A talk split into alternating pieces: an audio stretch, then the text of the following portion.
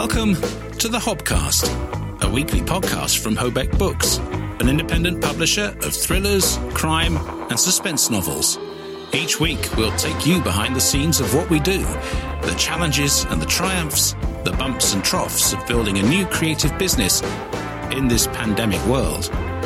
We'll hear from the people who make all this possible the authors, cover designers, and editors, and we'll have expert insights from our guest star interviews. Nothing is off the agenda on the Hobcast from Hobeck Books, as we combined trad values and an indie spirit. Hello. and welcome to the Hobcast Book Show, show number 77 in this epic run of podcasts that we have created so far. 77, the year that Virginia Wade won Wimbledon. It is, yeah, and the Queen attended. She hardly ever goes And to it Wimbledon. it, was- it was her Jubilee, wasn't it? Yeah. It was Silver Jubilee. I remember it well. Yeah, now we've had a platinum one. Well, welcome to the show. My name is Adrian Hobart, And my name is Rebecca Collins. and together we run Hobeck Books, UK independent publishers of the following four genres Crime, mysteries suspense. and thrillers. I was being the Grand Prix.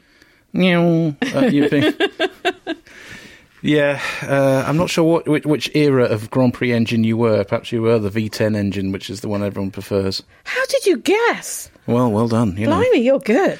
Uh, they used to say of Murray Walker that Murray Walker's excited voice was exactly the same timbre and pitch It was. as a V10 engine. Hey, look at that! You know that kind of thing. I think, yeah, that, I think that happened to him, Yeah. poor bloke. Bless him, bless him. Uh, he passed away last year at woken up. 97 years old. Lovely man. Had the pleasure to spend some time with him over the years. So, uh, we've digressed already. That's the nature of this show. When you say we, well, you brought it up. and I just followed the thread. That's what we do. oh, it's all my fault then. Okay, well, let me just uh, bring things to, to order and tell you who is on the show this week. Mary Kendall is joining us from the United way away. States. Yeah, from the United States. And Mary Kendall is uh, a writer of historical fiction and uh, reached out to us when we were having one of our temporary trawls for emergency guests, which happens every so often. Um, we've fairly full books at the moment. In fact, people are sort of approaching us and saying, "How do we come on the podcast?" Do you know what? I like having that. emergency guests though because Yeah, it's brilliant because it puts us on our our mettle a little. But it, you know, e- even even last week when we were in Southwold, and if you haven't caught it, the Slaughter in Southwold episode is one of my favourites to date. Um, you know, it, it kind of it, it's seat of the pants podcast making because, to be honest, neither William Shaw nor Cara Hunter knew that we were going to approach them for a podcast. they had absolutely no idea. But they were brilliant, and they really entered the spirit of what we, we try to achieve. So that was a, a terrific episode, and uh, you know uh, Mary did the same. So we'll look forward to speaking to Mary Kendall uh, a little bit later in the program. There's some news to get through, and we've got tons of Hobeck developments to take you through as well. Uh, it's going to be a really big. Oh, I've got a very busy week coming up. I'm sorry, you're you're you're home alone with the kids this week, and I'm in London. You know, getting drunk and doing publishing things. yes, so We'll talk about that later. You know, just uh, dab your dab your eyes a bit more. Um, yeah, let's uh, let's get into some news. Well, uh, in terms of crime writing, uh, the shortlist for the Theakstons uh, award came up, which is of course the feature event. Thank you very much. he Finding dropped my- his phone. I dropped my phone. That's terrible. I blame Mackie. She's asleep. Look, she is. She's not. She's about a foot away from us at the moment, She curled is. up in a ball. You can see a body, two paws, and an ear at the moment. pretty standard behaviour for her. So, at Harrogate Theakston's Old Peculier Crime Writing Festival at the Old Swan Hotel, uh, there will be the awards night, and the six books that are up for that award are The Nighthawks by Elly Griffiths, published by Quercus. True Crime Story by Joseph Knox, which, if I'm not mistaken, is in Oh, my, in my that's be- there. yeah, it's in my. t- It was there. It was there. It's in my t- to be read pile Yeah, I would read that too. on the on the mantelpiece there. uh, Daughters of Night by Laura Shepherd Robinson, Don't published by Mantle Pan. Slough House by Mick Herron, by, uh, he? published by Baskerville. yeah. Well, this time we're going to get an interview with him, I, I promise. Uh, Midnight at Malabar House by Vaseem Khan with Hodder and. Stoughton, and The Last Thing to Burn by Will Dean, also. Oh, uh, that is definitely on my to, to read pile. because I've heard so many good things about that book. I really Yeah, and he's a really nice He is lovely, And we he? approached Vaseem at Bristol. I just haven't got round to emailing him asking for an interview. So it may be that we need that interview if he's won the prize in Harrogate. And it, uh, you know, on Harrogate things, uh, Orion Publishing are going to have their uh, incident room in the library at uh, Old Swan, like they did last year, which is where they have special events for their authors. yeah, Uh, but they've invited two podcasts to do some specials with them. but not the Hobcast no. podcast. So Blood Brothers are going to be there, and uh, Crime Time FM are going to be doing podcasts, but they didn't invite us. I have to say, actually, interjecting a, a little bit, but I Humph. saw. Don't hump at me. I saw a new. There's a new podcast which I'm not really. humping at them, not you. Oh, there's a new podcast that appeals to me because it's called Crime and Wine. Ooh. Now I don't know anything about them yet. They've just appeared on Twitter and we follow each other. But you know, I want to get to know them Yeah, well, maybe we'll do a because they double. combine crime with wine. Well, why don't we do a double header? and I will get my uh, an old school friend of mine is one of the best independent wine merchants in the world. he is. We, we've we've dabbled a bit. Yeah, he's won the International Wine Challenge Retailer of the Year. You know, like the wine merchant of the year, umpteen times. And he's got a tiny, well, it's not so tiny now. It used to be a tiny shop on the edge of Cambridge, but we used to have a, a locker. This is Noel Young Wines, if you care to look them up. But I guarantee, if you buy a wine from them, you will not be disappointed. It's brilliant, no matter what the price point. It's amazing. And what I like is so we it's twice now I think isn't it? We've had a box yeah, of wines, yeah, yeah. and the, there's a theme to the box. What was mm-hmm. the last one? Malbec, Malbecs. Argentine Malbecs. yeah. And it's not just that they're not really expensive wines. No. They're they're mod- they're moderately priced that we can afford them. So there you and they're really good. Mm-hmm. Yeah. And you get a sheet of white tasting, tasting notes. notes. Yeah, brilliant t- tasting notes. I mean, he's, he's just basically. I don't know how genetically he was wired to discover great wines, but he just know his stuff. Um, anyway, that's Noel Young Wines. Uh, not a sponsor of our program, but perhaps Noel, you might, might, might like to consider it at some point in the future, especially if there's a new podcast which deals with crime and wine. Anyway, um, so that's the Theakston's uh, shortlist, and later in the week, it's the big one for us because Mark Wightman's Waking the Tiger is in line. It's shortlisted for the John Creasey New Blood Award at the CWA Daggers, which is being held at the Leonardo Hotel and Tower Bridge in London, and I shall be attending. It's black tie do, but I've already heard from uh, from Mark's agent that he's not going to turn up in black tie, No, nor is I think Mark. Mark, Mark is dithering at He's dithering about it. Okay, well, I, I've gone to the trouble because I, I went to dig out my, my DJ, and um, yeah, that's fine. It fits. A bit long in the sleeves, but that was always the case. I just haven't bothered to get it altered yet. But the trousers were four inches too big at the waist. That's my fault. Yeah, it is your fault. What, what, you, you Well, better explain why it's your fault. Two reasons. One, you have to eat my cooking. Two, I force you to play tennis three times a week. Yeah. Oh, yeah. You really force me to do that. And no, I love it. It's been brilliant. So yes, I've lost a bit of weight, which is fantastic. But four inches. I mean, okay, it was extravagantly large trousers last time, but uh, that's a significant weight loss. He's disappearing. Yeah. So Before my you know, eyes. Well, that, that, it feels good. It feels good. There's a long way to go yet. But it, we are so well. When I say, I am quite excited on your behalf, but I had a wobble. I had a wobble on uh, Friday. I was You actually really in did. tears, and I said, "Okay." I went up to you and I said, "It's not fair. I really want to go, and you go for two parties, and I don't go to any parties." I had a big wobble. Because the one on Tuesday is the self-publishing show party. It's part of their uh, self-publishing live event. Now, the reason I had a wobble is because we were there for that, what, three years ago, and we wimped out of going to the party Mm-hmm. We because we, were tired. We were knackered, but you see, the thing was, it was going to be on a boat, one of those, uh, you know, wining and dining boats that go up and down the Thames. So you had to be there. And once you were on it, you were stuck there. And apparently, it was extremely hot on board. And a lot of people really struggled through it because, you know, you, there was no escape. Oh, is it the- not on the a boat this time? No, it's not. It's actually in the, just simply in the lobby of where they're holding the overall event at 7 pm. So Uh, oh, at that's South be a- Bank. yeah, the South Bank. Yeah, so um, that's going to be a lot. Uh, So you can sneak off if you get yeah, too hot Yeah. and tired. Basically, yeah. So I'll be attending the second day of that uh, conference and see what what what uh, revelations there are. Um, broadly speaking, I'm, I'm you know I'm not that optimistic, but uh, our good friend Rachel McLean's going to be speaking, so be good to see her too. But I'm, I'm sure there are a lot of familiar faces from the indie scene that I'll uh, I'll bump into at those two events, and then obviously the Daggers follows that. So Yes. And and you're, you've got quite a good menu, haven't you, for the night? And I would have eaten all of the things on the menu. Yeah, but then well, there's two menus. There's two menus. There's menu A and B, and I think A is like chicken something and a Chicken supreme, Chicken tarragon sauce, right, uh, and a mandarin cheesecake. I can't remember what the starter was. beetroot something. Yeah, that's right. It looked amazing. Beetroot salmon. I, I, love that. I But, would love that. no, that. okay, fine. Look, this is you know, and this is a first world problem. But this, the menu B was like a jackfruit steak, and you know, vegan stuff. And um, so I'd put on my form for what I wanted. You know, do I have any allergies? And yes, I've got a slightly gluten, well, quite considerable gluten intolerance. But they were going to force me onto meal B. because of that, And you didn't want to be? Absolutely not. I'd rather I'd rather have the consequences of eating gluten than eating jackfruit. Yes, he would. He does it quite often. He he would rather live with the consequences at I three really o'clock would. in the morning.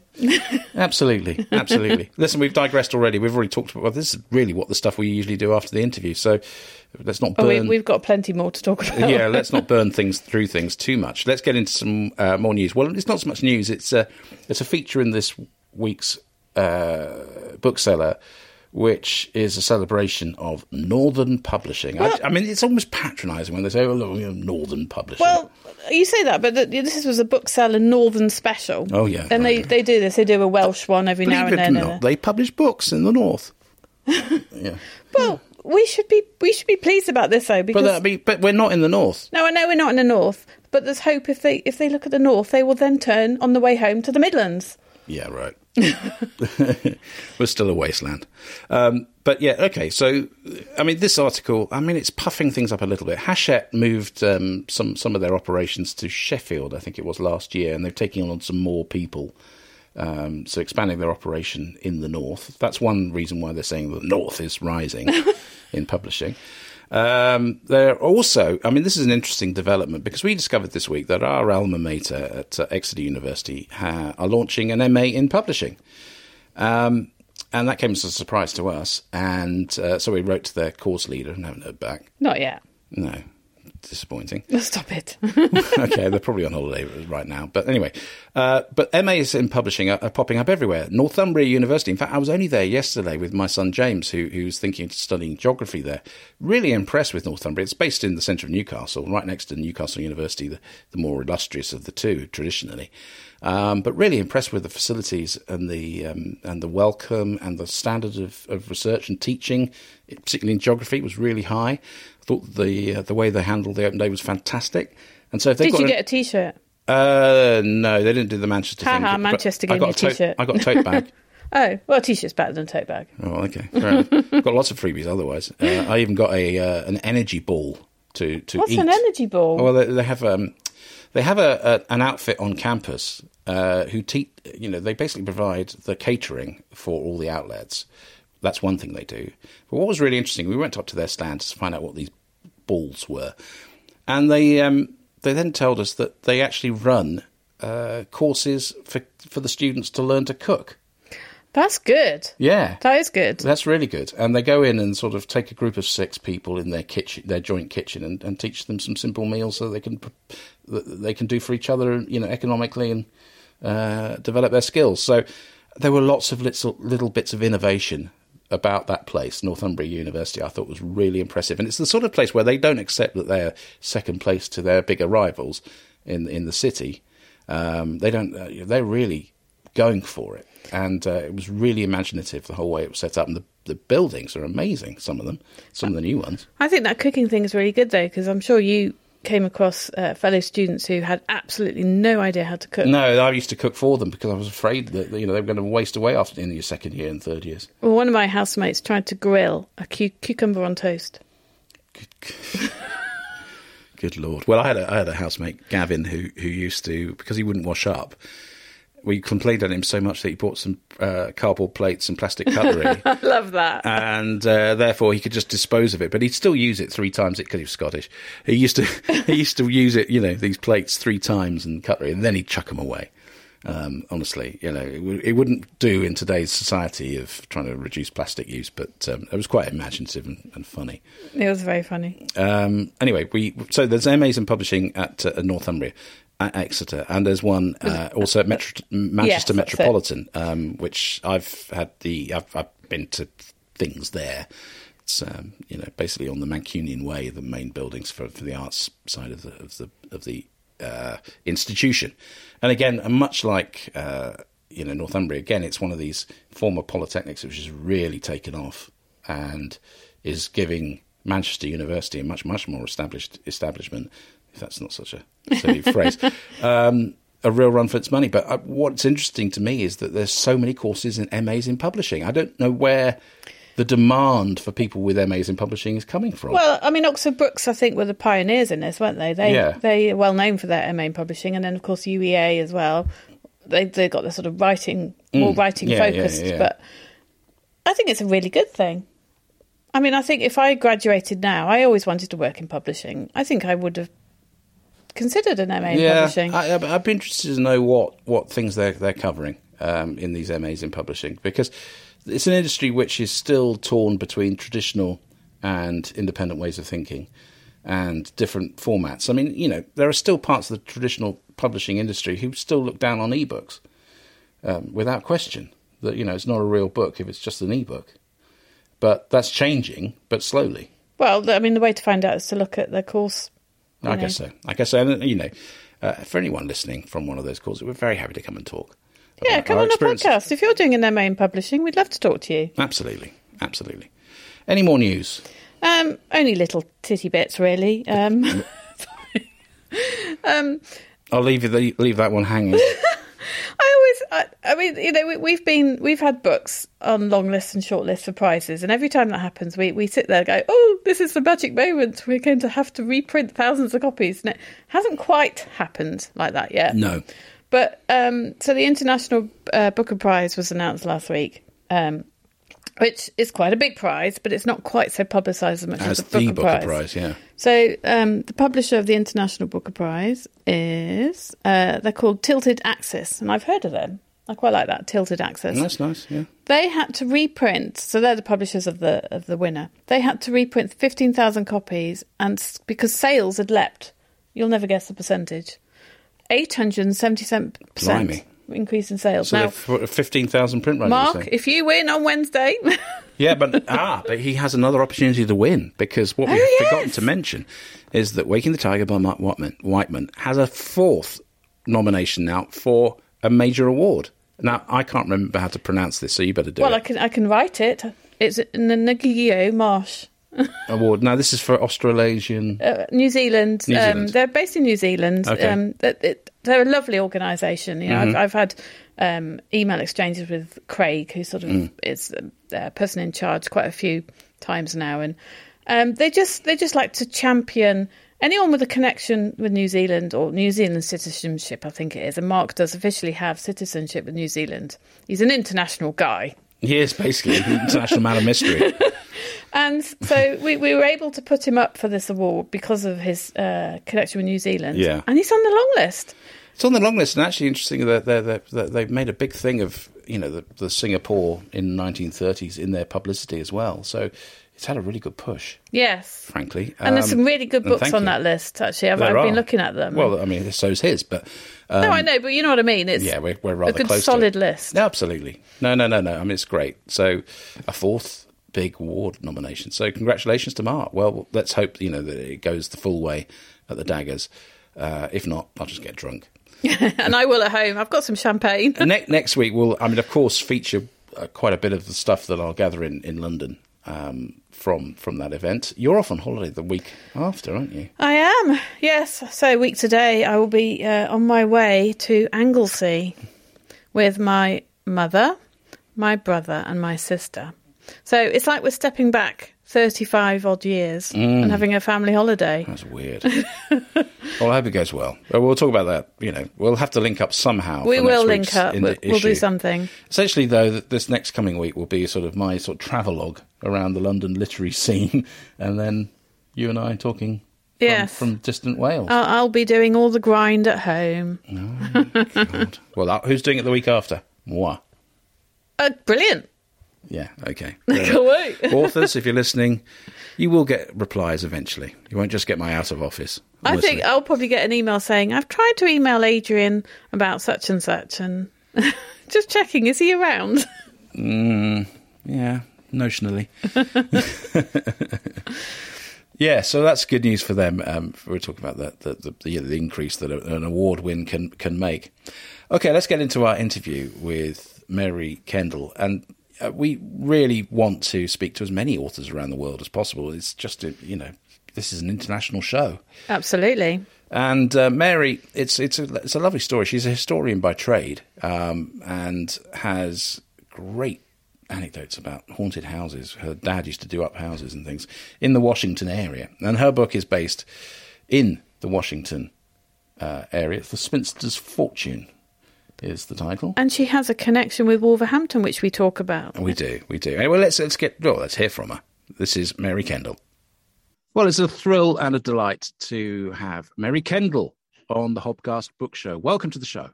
Thank you so much, Adrian and Rebecca. I'm delighted to be here. Really appreciate the opportunity to talk with you. Well, it's it's our pleasure, and uh, we would like to first of all thank you for your forbearance because what people don't realise is just how many attempts we've made to get this going, uh, and due to technical issues, it's been difficult. But we've got you now. And where are we speaking to you from? So, I live in the mid Atlantic area of the United States and specifically right outside of Baltimore, Maryland, otherwise known as the Charm City. You Mhm. may have heard of it. Yep. And not too far from DC, which is actually the city I was born in. So, not too far from where I started. I love Washington. Yes. Yeah. I've been there once. I absolutely, I fell in love. Oh, great. Best bookshops Great. ever. Yeah, they do have some good ones. so um, let's uh, let's get to the to straight to the to the quick really with the with your author career to date. So we we know there's another book coming, but so far uh, we are talking about the Spinster's Fortune Yes. and take take take our audience through uh, the genesis of that and, and what it's about. Okay, so it is actually set in in DC, uh, which, as I said, is is the city of my birth, and so it resulted from um, sort of my background as a historian. Uh, I trained up as a historian and have always uh, retained an interest in research. That's kind of my wheelhouse. So I was researching some genealogy, which I have done for years, and recently in the genealogy world, everything has uh, started to become populated on the internet, which is great. Yeah. So I was drilling down in some historic newspapers to find some information out about my grandfather who who passed long before I was born. I really didn't know that much about him, except that he was a lawyer in DC, working in DC. And I I was on the hunt for stories about him, and he worked on some famous cases. And up pops a photograph, which of course was delightful. Um, but then I read the story that came with that photograph, which was the real life story uh, that I based the Spinster's Fortune on. And the story was about a elderly woman who was in the poorhouse and of, of diminished mental capacity. And what was happening was that her abandoned house in Georgetown, which is a neighborhood in DC, her abandoned house was being uh, ransacked and looted, and people were coming out with money and treasures. And so this was uncovered. And so the newspaper, I just started to go down the rabbit hole with the newspaper um, coverage of it. It became a big deal. It was there was national coverage of this that spanned over a six month period. So my grandfather was the lawyer on the case to to help recover these monies. So that became the the basis of the story. And then I just um, I wanted to know why. How, how did this happen? How does something like this happen? So it was it was in exploring the why of it that I let my imagination spin out the rest, and that's how the story resulted. That's fascinating. I love that though, that a, a real life event sparked the story. So is the story sort of a fictional version of what happened, or is it? Yeah, where does where does your uh, imagination take it beyond what you could research? So so I used I guess I, I guess I would say I used the framework of the real life story and and a lot of the facts. But um, I have two main protagonists in the story. I have Blanche Magruder, which was her real name as as the elderly spinster, and then using my imagination, I created a character named Margaret, who was her niece, who, who did not know her aunt well, but was uh, they tapped uh, into Margaret as the next of kin, and she became the exec in, in the fictional account. She became the executor and then i used margaret to sort of carry the story out and to figure out how did this happen? How did her aunt get in these straits? Why was this not known and so really the rest of the story about the money being uncovered and everything uh, is is fictional and that period i mean you're a historian so how well did you know it in terms of uh, I mean, because one of the key things with historical fiction is getting that detail right and Absolutely. getting the right balance of dropping in not everything you know, but mm-hmm. enough to mm-hmm. transport your reader to that period. So, yes. how, how, strong was that? That we're talking, you say 1929. 1929, yeah. So the 1920s so era. We're talking what Wall Street crash era, that kind of period. But a bit before that is that right. when the when the story actually takes place. Uh, so I'm at, that's actually my favorite. Just ironically, that's when the actual event happened. But that's also my favorite period of history. I really? love so much. Yeah, I love so much about that time period. Just the aesthetic of it, the the fashions, the the history that was going on, the, the current events. So I was really drawn to that anyway. And so I guess I, you know, part of me knew about that era to start with. But then I did drill down because, uh, as you mentioned, we know historical fiction readers are very picky about getting the details straight. Yes. And, and, you know, I and, and I'm a historical fiction reader myself, so I know if a detail is off, that'll throw the reader off the story right away. Sure. So I was so so there were a number of details that I really had to drill down and make sure were were correct. Um, including this is kind of a this is kind of a side note, but as I was, you know, the endless edits that you go through and trying to get everything right, I had a cab in the story. A cab picks up Blanche at one point. Yeah. And I had it as a um, black and white cab. I am sorry, I had it as a yellow, yellow cab, cab, yellow yeah. cab because they were in place by that time period. Okay. I don't know what made me think of it, but I decided to say, wait, wait a minute, were they here? They actually did not come to DC until the next year. So I ah. changed it to the cabs they did have that year, which were black and white cabs. Black and white cabs. And that's the sort of thing somebody would notice, isn't it? That's just, sort of, just in case, just in case I would get that in a review, you know. But yeah, it's, it's those kind of things. But that that's that's actually fun for me. I like digging around and and, and looking at the specific historic details of the yeah. situation. So that was fun. So no. do you think it came naturally to you as a historian to want to write stories, to to sort of go into this semi-fictional world? Definitely. I, I, think that from a young age, my um, imagination was sparked by history and especially American history. And mm. it sounds funny to you guys because we have a very yeah, young have history more, here. Yeah. So yeah, it, it, so yours is a bit different. But um, I grew up. Um, my my father was a history buff, and his sort of hobby was uh, renovating historic houses. So uh, from a young age, I grew up in old houses, and there are a lot of um, things that that in doing that could spark imagination. I mean, artifacts that were found underneath floorboards, and then even things that went bump in the night. I, I throw that out there about that because I saw on your website that you, it said you grew up in old houses and you yeah. know you had the experiences of yeah. ghosts. So yes, i had experiences. I had experience. it's it's not so much as seeing as uh, experiencing it with the other senses. I would say. Yes. You know, there there were things that went on for. I'll throw I'll throw a benign one out there. Okay. Being woken in the middle of the night and smelling the scent of lavender in the room, in mm. one specific room of the house. So those kind of things. Mm. Uh, and and as time went on, and, and now that I'm the age I am, I, I really feel strongly that when life happens and there's so much emotion and events that can go on in a place, I feel that it's not it's not with it doesn't not make sense that that might be left behind. Something of that might be mm-hmm. left behind in some way. I absolutely agree. I mean, my sister lives in a, quite an old house, and um, me and my mum, independently of each other, we didn't realise we both felt the same way. But we don't like going in one particular room. Mm-hmm. And we once had a conversation later on, and I said, "Oh, you you don't like it either?" And she said, "Oh, I didn't know you didn't like going in there." Yeah. We both Yeah. get the creeps. We don't know what it is, but we both Yeah. get the creeps. Which room is well, it? I I wanna think know. it's I'm not telling you. so. So I, I think that's the sixth sense, and I, I I think we all have it, but I think some of us are maybe more tapped Attuned. into it or more open to it yeah. than That's others. And I, but I think we all have the capability of working on it and developing it. Yeah, it's interesting you say that because um, we we we transferred.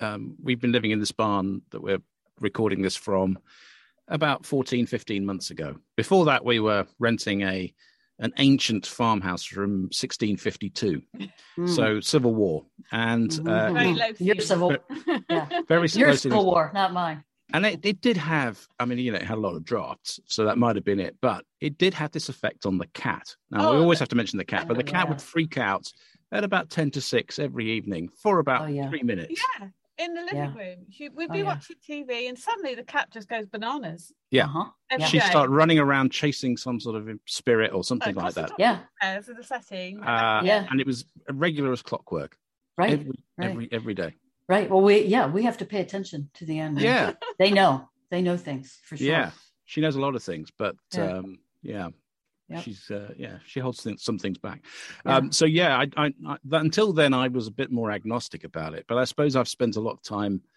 myself in places of uh with with great histories um in terms of uh my connection initially when i was a young young you know a chorister i was in a very ancient church now uh, that in cambridge church gives me. oh, You took me there. It gave you the I willies, almost didn't had it? a panic attack in that church, Mm. and You I did. don't know why. Mhm. Mm. Yeah. Well, you must have sensed it. Yeah, yeah i mean that's that place as well has witnessed all sorts um Yeah. town riots against the, the university and stuff like that. So Mhm. there's lots of, of deep history there. Mhm. And I think um, if you ever visit, I mean, I, another occasion when I really felt it, and uh, you know, it's partly the weather, but I went to the Battle of the Somme battlefields, and there's one Oh, or two yeah. places where they've ret- retained the trench lines and the shell holes and even the barbed wire holding Mm. um, devices. And there you really get a sense. You can actually almost smell the blood. Oh it's yeah. it's very very Yeah. evocative Mm. and, and Yeah. more than spooky. It's actually quite you know it, it, it reduces you to I don't know it humbles you really. Mm. It's such a heavy. It's almost like a heavy cloak comes Mm. over you of that feeling. Yeah. Here, the, the a parallel to that we have over here is the American Civil War. Yeah. Gettysburg or something like that. Yeah, and at one point I lived near the the Battle of Antietam. I don't know if you've heard of Antietam, but it was Right. the bloodiest battle of the Civil Was it? War. And I, the the stories from this area are just, yeah, it's a lot. It's a lot. In fact, just to throw one out real quick. There was a house that was um, in existence at the time of the battle, Mhm. and the claim was they had a room where they had uh, the soldiers. They were trying to take care of the soldiers. Anyway, afterwards, the room was so bloody, and the floors and the walls and everything were just filled with blood that to this day they clean it up and it comes back. Wow. wow. That's just one story. Yeah. There are there are uh, many There- others. many like others. That. So yeah, yeah, because the Civil War was so devastating to our country, and, and so yeah, Well, I- it's interesting you say that because I mean, uh, look, look, look, our American listeners will know, you know, this stuff, and actually in the UK, it's not taught. The American Civil War is not, Not it- it- because No. you know we're busy fighting our own colonial wars at that Right. period, and uh, we, you know, Yeah, It- absolutely. and it was it was not that. I mean, the span of things, the time period was not that long that it would No. feature on yeah world history so much. No, but the, the but what people don't appreciate, I think, and I I've, I'd started reading about it, is just the level of carnage and the uh, what was it, a quarter of the population killed as a result of the Civil yes, War. something like that. Yeah, I don't have a Yeah. figure in mind, but yeah, yeah, Uh, you know, an attrition rate far higher than you know even the First World War. right. Um, and and so many physical places yes, that were impacted impacted by it in, in the terms of a, a battle or a skirmish or just a, an incident even so so you know, especially where I'm located in my area, mm. Mm. I I mean, I you know, I can spit and I'll be in another Civil War site. Really, it's that it's that prevalent. It, it happened all over the place. Yeah. So when we talk about physical places and, and events and emotions going on, you know, we're, we're surrounded. Really. Mm. Yeah, I'm intrigued about that. You know, when you're doing research for a book like this. Yeah. Uh, and I'm drawn towards historic fiction as well, in terms of I'm writing something set in World War II, and I've got a big dream to write something based in Victorian Manchester in, in about 1860, which was the height of the Industrial oh, Revolution there. Yeah. Marx and Engels are up the road in the library watching, you know, things unfold and bringing up the Communist manifest- oh, yeah. Manifesto yeah, and all that stuff. Yeah, yeah, um, but the thing that I find frustrating with it is I've got a story and I want to tell it, but at the same time, I've got to do that research. So that balancing act of knowing when you've got enough start committing to the story or do mm-hmm. you did you retrofit anything or how did it work in terms of the amount of research and then the point where you started to write the fiction side? So to be perfectly honest it was that initial um, plunge down the rabbit hole of those newspaper articles. Mm-hmm. because that provided me so much. As i said it spooled out over a period of months. And so i mean there were articles in chicago in la coming out about this months later and mm. so each article would just be filled with new tidbits and, and new details that hadn't been in the other ones. So that was so much to start with. And then I took it from there and just used the good old um, Google tool to to really find out more. And and that became an exercise of where had this story come up in the past in, in DC historical collections, in journals, in magazines and it had come up. And then a really quirky thing was there was a cartoonist that was doing cartoons about interesting stories in DC from earlier time periods. There was a cartoon of Blanche Magruder and this story. And the cartoon also got me all fired up. And he, you know, and he had details that were different. But also, Blanche's family, the Magruder line, was a historic family that helped settle the area and the city of DC. So that also allowed me to tap into something that's that's uh, real near and dear to my heart, which is genealogy. So I could look down into the family lines and see where they lived and see all their and so so there was just believe it or not, there was enough doing that to provide me the research. Um, and then along with that, as as we talked about, was that 1920s that era of history is always being interesting to me. And then I personally have family connections to to DC and that area. Um, that's where my father grew up. That's where his parents were married. That's where their house is, was located. Uh, he he went to Georgetown University, so I know the I know the place. Yes, and that's that's something with fiction that's interesting because I've you know I've I've been to different talks about how it can be so helpful to go to a place that you're writing about. Mm. And in this case, this is, you know, and I hate to use the trait, you know, know what you write about what you know, but really, I know this. Yes. I went to high school in DC too. So the, I was born in DC, you know, so, so there, there is something to that, I think, in the way this story took off. Mm. Um, and and that kind of ties into my second novel that'll be coming out in November. Um, it's a novel I've been working on for over 11 years. Wow. Wow. and it's been through so many uh, versions, points of view, renditions. But five years ago, I had the opportunity to go out to the actual place, which is in California. It's a town in Northern California called Colusa, California. Mm-hmm. And being able to, well, first of all, being able to go out there was a dream come true. But second of all, once I was out there, wow. I mean, that was that just lit the fire. I that sense of place, being there, capturing all those nuances and all those details that there's I, I just didn't have it before. You know, you can yes. only do yeah. so, so much with Google Maps, really. Mm. And, and, being there, yeah. Being, there's something about being there. So back to Spinster's Fortune. I don't I don't know if that's why the novel finally you know, clicked and and connected with with um, people. Yeah. And, and in terms of how long it took you to to to complete it, I mean, eleven years is Yeah. a long one for the second book, but Right. how long was Spinster's Fortune? Spinster's Fortune, I began in 2015. And then um the second novel that I'm talking about, and Spinster's Fortune, my my my rule has always been query a hundred at least a hundred times and for a year. So I maxed that out with Spinster's Fortune, and I had started on on my second novel. I was I was in the process of doing that. Spinster's Fortune was on the shelf, but there were onesies and twosies that came along every now and then, so I would throw it back out there, and that's the novel that got picked up. It got picked up in December 2020. Right. Published April 2021. So I started writing it in 2015. So the so from the point of writing it to getting it published was um, five and a half years or so. Yeah.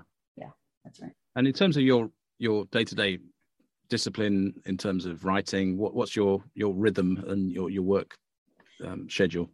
So I I do better in the morning. If Very if it can if it can happen in the morning, but you know life gets in the way.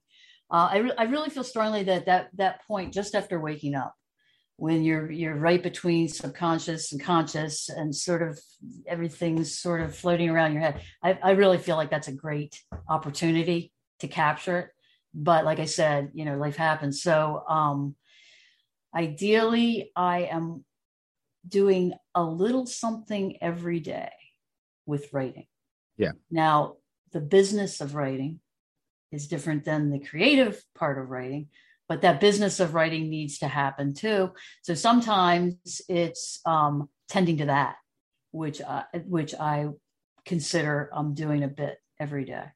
Um, I am just wrapping up my third novel that I'm getting ready to to try to push out there and find a home for. So right now I'm at that um, exciting point where I'm deciding what I'm going to be working on next for my fourth. Yeah, that's good.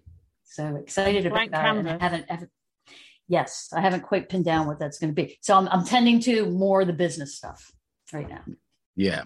which has to happen.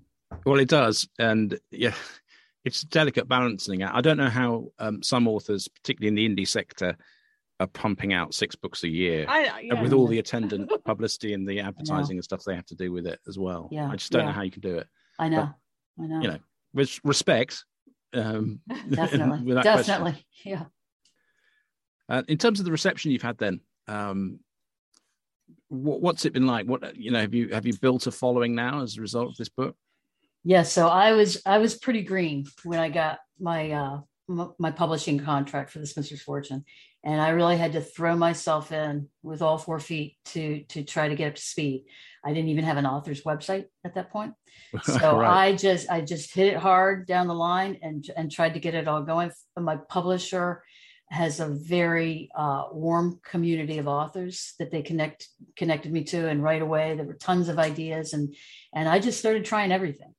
So um, I have at this point built up a good, pretty fairly good following on all the all the socials, and I've got my my writers um, author's website in play, and so I feel I'm in a much better place with that. Uh, what really was an incredible stroke of luck with the Spinster's Fortune for me was that so it, it was published in April 2021. Yeah. In July, I put in for a BookBub featured deal. yes, Wow. Yeah. that, that that holy grail, that unicorn, it happened. And it, it really was just the game changer Hmm. for for my debut novel. Um, because it was a it was a three it ran in- for three days in August, August 2021. And by the end of those three days, there had been 28,000 downloads. yes. And so that just has kept going. That's kept the Mm. ball What, were you offering that at ninety nine cents or free? Or? free. Free Free. for three days. Yep. And uh Wow. yeah. And the reviews have continued to trickle in on amazon and goodreads. I think i'm, I'm over 1500 reviews on amazon on it. Fantastic. and so yeah it, it just totally um totally put it on the map. And i'm, I'm really grateful that it happened. Um i think there's some some celtic ancestors pulling the strings behind the scenes there to make that happen. So yeah, that's where that is, and I'm hoping to build on that um, with the second novel coming out, which is a a bit of a change in genre. So I have to Mhm. confess to being a genre hopper. Okay. But um, All right. but I loved listening to your podcast with Dave McCluskey. Is it McCluskey? McCluskey? yes, Yeah, yes, yes. Yeah. yeah. Because I, I I loved what he said about that. That it's okay to change genres. That's okay to change it up. That it really comes down to voice. And if you have the voice, then you can do it. You know, because there's a lot of hard and fast thoughts about that. That that's not a good thing Mm. to switch it up, especially as early as I am in, in getting my career going and getting my author career going. But I have such strong feelings about this second novel that it's it's a, I, I would call it a coming of age historical fiction. So it doesn't Right. have that mystery element. Um, now, what what I'm drawn to writing is mystery. Um, Yeah. historical or not. So that that's really what I'll be coming back to. But this this one that I've been working on for 11 years, I, I almost consider it an ancestral debt of sorts. Mm, yeah. And so I, I just uh, I'm just so happy that it, that it can finally get out in the world. I really am. It's it's And what something I've period been are we working dealing with in this one? 1850s, Wild Okay. West, out in California. Yeah. Oh wow. It's, it, yeah, it's a real different thing.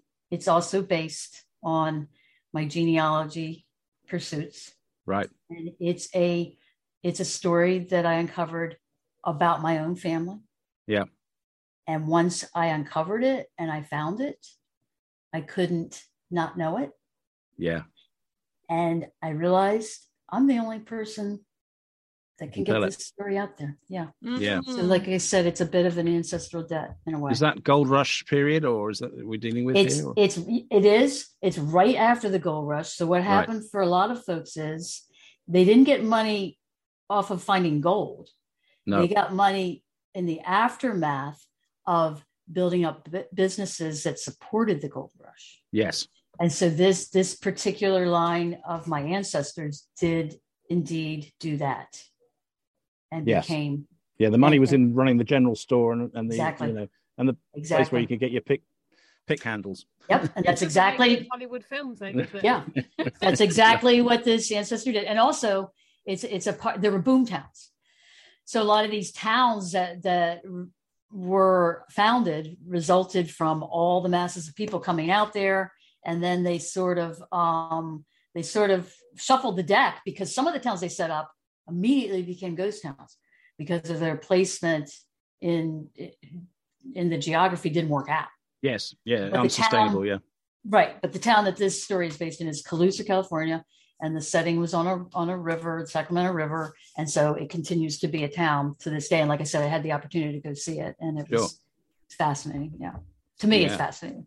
We'll It see what everybody else thinks about it. And once it so, yeah, out. I like what you said. You said um, a few minutes ago about the fact that when you actually went to the place, it made a big difference huge to difference. your writing and story I think because you it- could see it. And well, I smell think it uh, smell it. I think I was going to say you can Yeah. taste it. You can you can feel Yeah. that there's a the if you can convey the atmosphere and the vibe.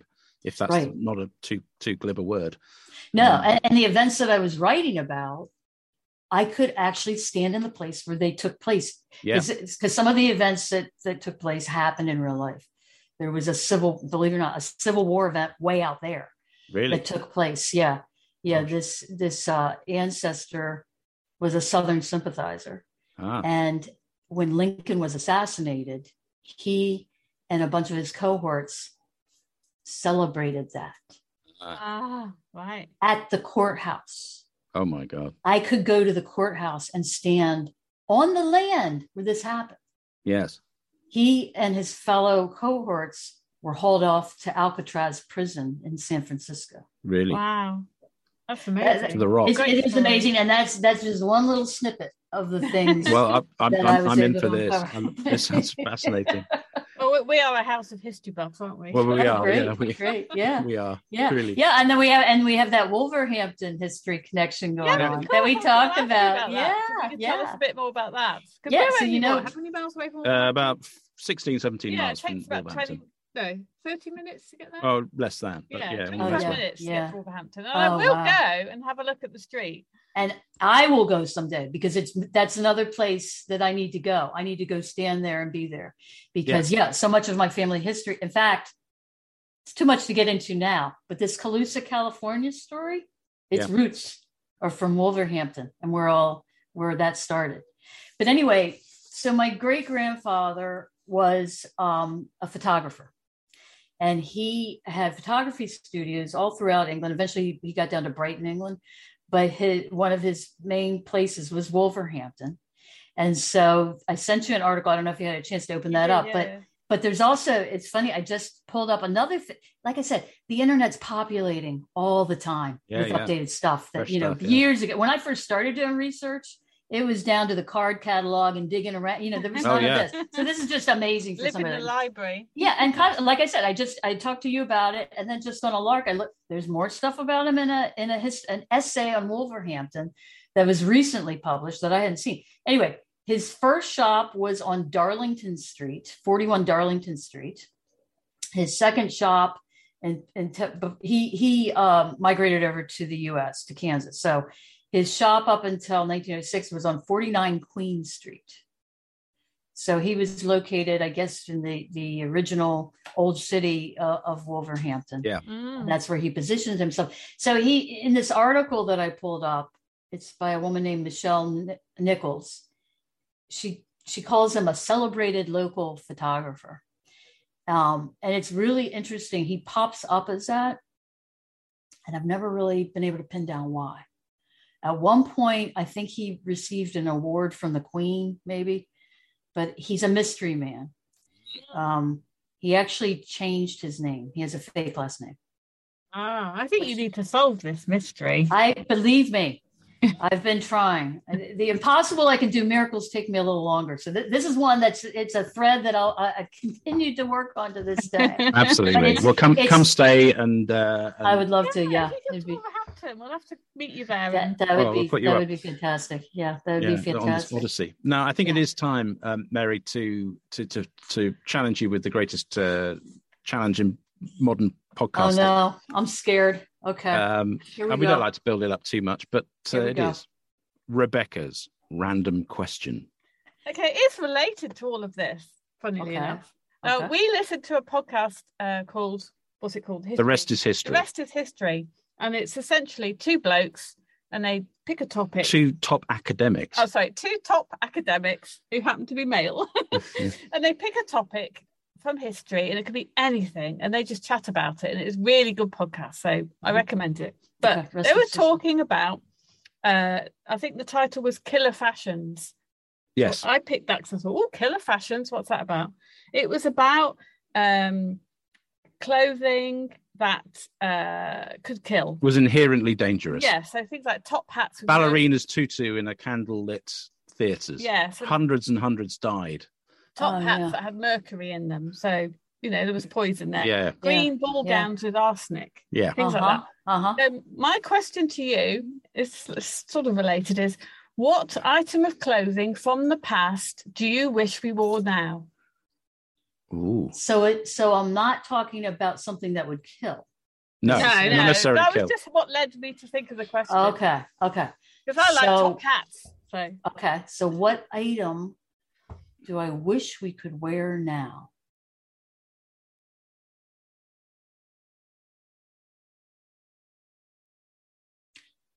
Whalebone corset?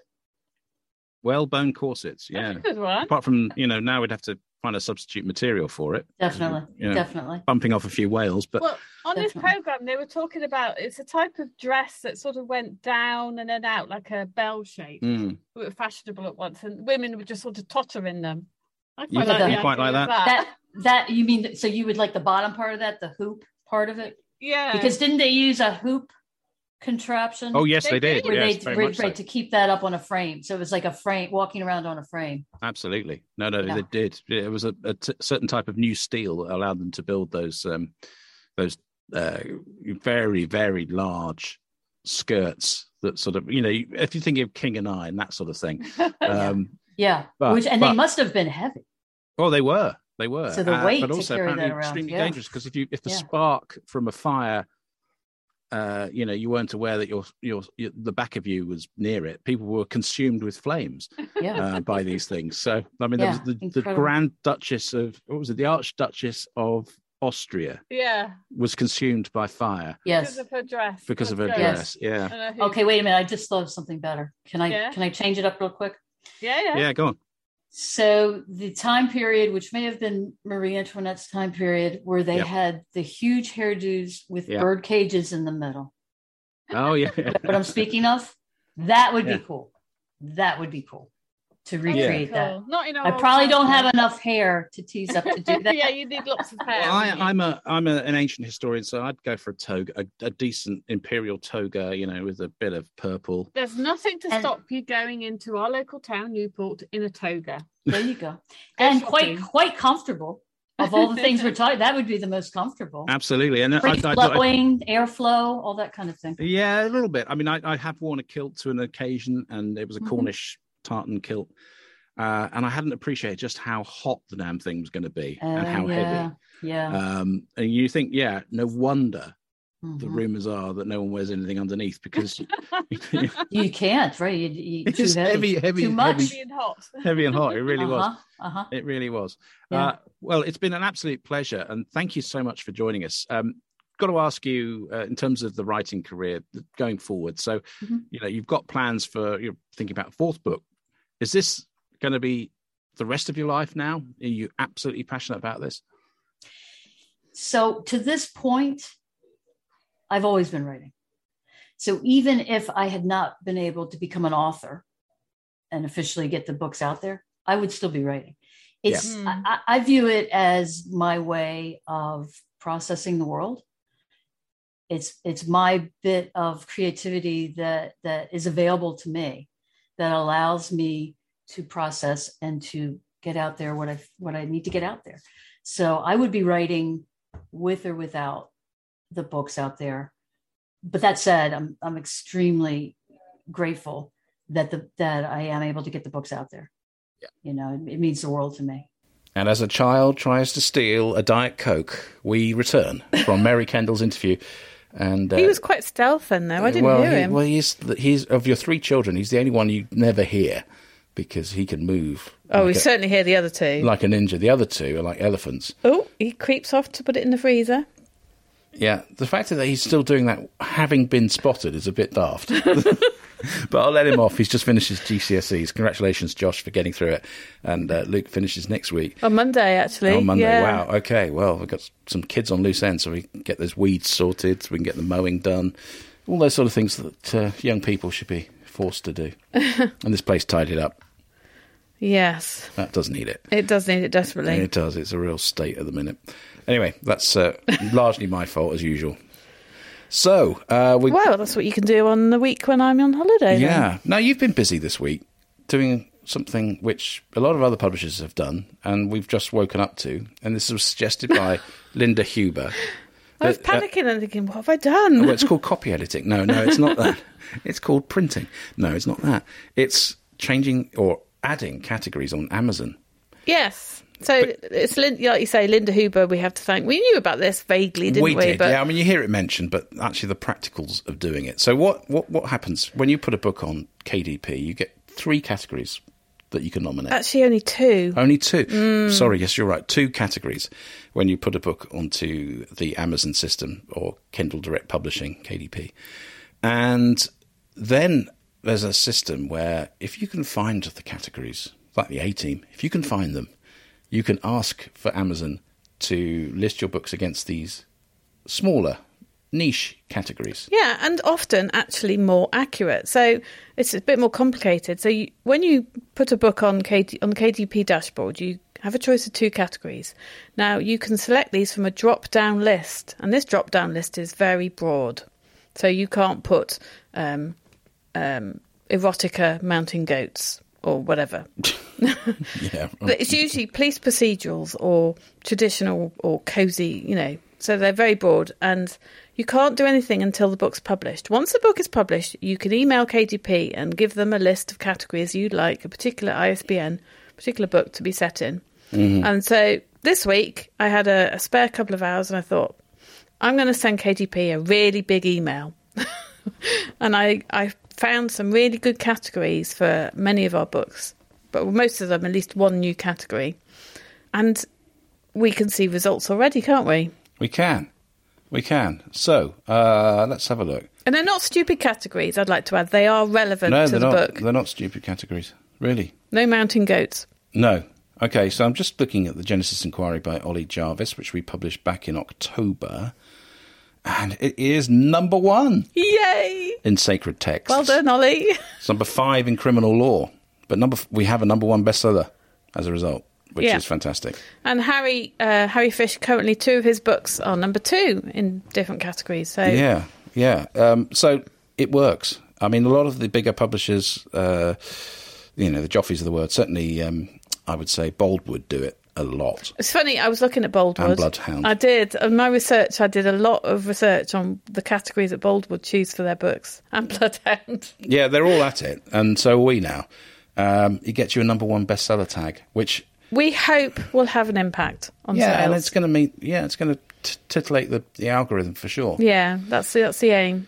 So yeah, I mean that's uh, we'll see, we'll see. I mean we you know we're, we're continuing to invest. The other thing piece of news I wanted to, to pass on this week was that Malcolm Hollingdrake's been organising Harrogate Noir, which is being held in September uh, in Harrogate, and has invited alongside himself uh, some other authors, including Ollie Jarvis, aforementioned author of the Genesis Inquiry. We're sponsoring the event, which uh, is in conjunction with Harrogate Libraries.